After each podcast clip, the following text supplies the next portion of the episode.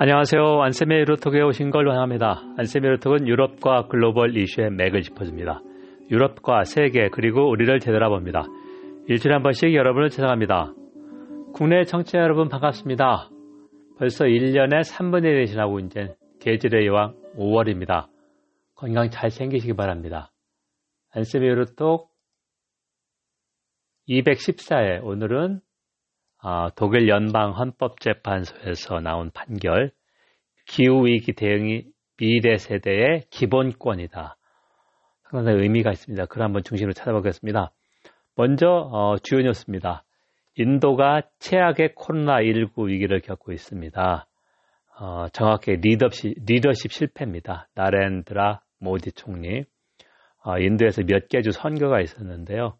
BJP 집권 여당이죠. 힌두 민족주의 정당 선거 운동 여론을 올렸고 마스크 등 전혀 쓰지도 않았고 인도 인구가 한 13억 명 정도다. 중국하고 거의 비슷할 텐데 어, 병원은 포화 상태에 넘어서서 산소호흡기도 없어. 우리나라도 산소호흡기 어, 지원을 했고요. 미국이 어, 백신 만기가 지났는데 몇 천만 회분 이렇게 남아도는데 어, 비판이 있으니까 조금 그리고 인도니까 지원에 나섰습니다. 유럽연합 회원국 독일 등도 좀 지원에 나섰고요. 어, 이거는 이제 인도주의적 그런 뿐만 아니라 현실적인 의도가 있다. 현실적이라고 하는 것은 백신 썼겠네 그래도 뭘 것이냐 하는 그런 비판이 있었고 또 하나는 어, 인도가 바이러스 코로나19를 통제하지 못하면 다시 아무리 통제 아, 봉쇄한다라도 퍼질 수밖에 없다. 확산될 수밖에 없다. 그러니까 현실적인 게 있고 또 하나는 인도가 대중국 견, 어, 견제 정책에서 핵심 역할을 하는데 그렇기 때문에 인도를 도와준다 그런 의미입니다. 두 번째 유럽 의회가 영국과 유럽 연합과의 아, 브렉시트 후의 관계를 설정하는 TCA 협정입니다. Trade and Cooperation Agreement 무역 협력 협정을 어, 최종적으로 비준했습니다. 4월 27일 밤인데요. 압도적으로 비준했습니다. 반대가 다섯 표밖에 없었다. 아, 그러면서 또 별도 결의안에서 브렉시트는 역사적 실수라며 영국으로 하여금 이 어, 무역 협력 협정을 지켜라. 북아일랜드 의정서 마찬가지고 북아일랜드 어, 통관 유예, 통관 간수가 3개월밖에 안 되는데 영국이 아무런 준비가 안 돼서 6개월 일방적으로 연장을 했다. 아, 그런 걸 경고를 했습니다. 세 번째는 미국의 1년치 배출량만큼 온실가스 배출량이 적게 측정된다라고 하는 아, 학계의 보고가 나왔는데요. 학술지 Nature Climate Change에서 최근 어, 나온 논문이다. 왜 그러냐면 국가별 그리고 국제 온실가스 배출량 특정 모델이 상이하겠다는 이 차이가 미국이 1년간 배출한 온실가스 양과 유사하다. 최대 오염 국가 오출 배출량 국가는 중국의 두 번째가 미국입니다. 세 번째가 유럽연합 27개 나라인데요. 그게 약 55억 어, 톤 정도다. 이걸 적게, 적게 측정한다는 얘기고 또 아, 수비 흡수하는 온실가스를 과다 측정한다. 그러니까 어, 제대로 측정하지 못하고 있다. 문제 제기를 했습니다.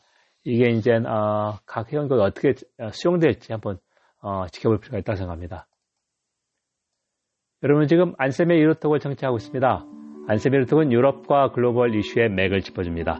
유럽과 세계 그리고 우리를 되돌아봅니다. 일주일에 한 번씩 여러분을 찾아갑니다. 오늘은 214회인데요. 어, 기후위기 대응책이 미래 세대의 기본권이다라고 하는 독일 연방 헌재 헌법재판소 판결을 한번 보면서 의미를 분석해 보겠습니다. 자, 4월 29일 날 독일 연방 헌법재판소가 아, 판시를 했는데요.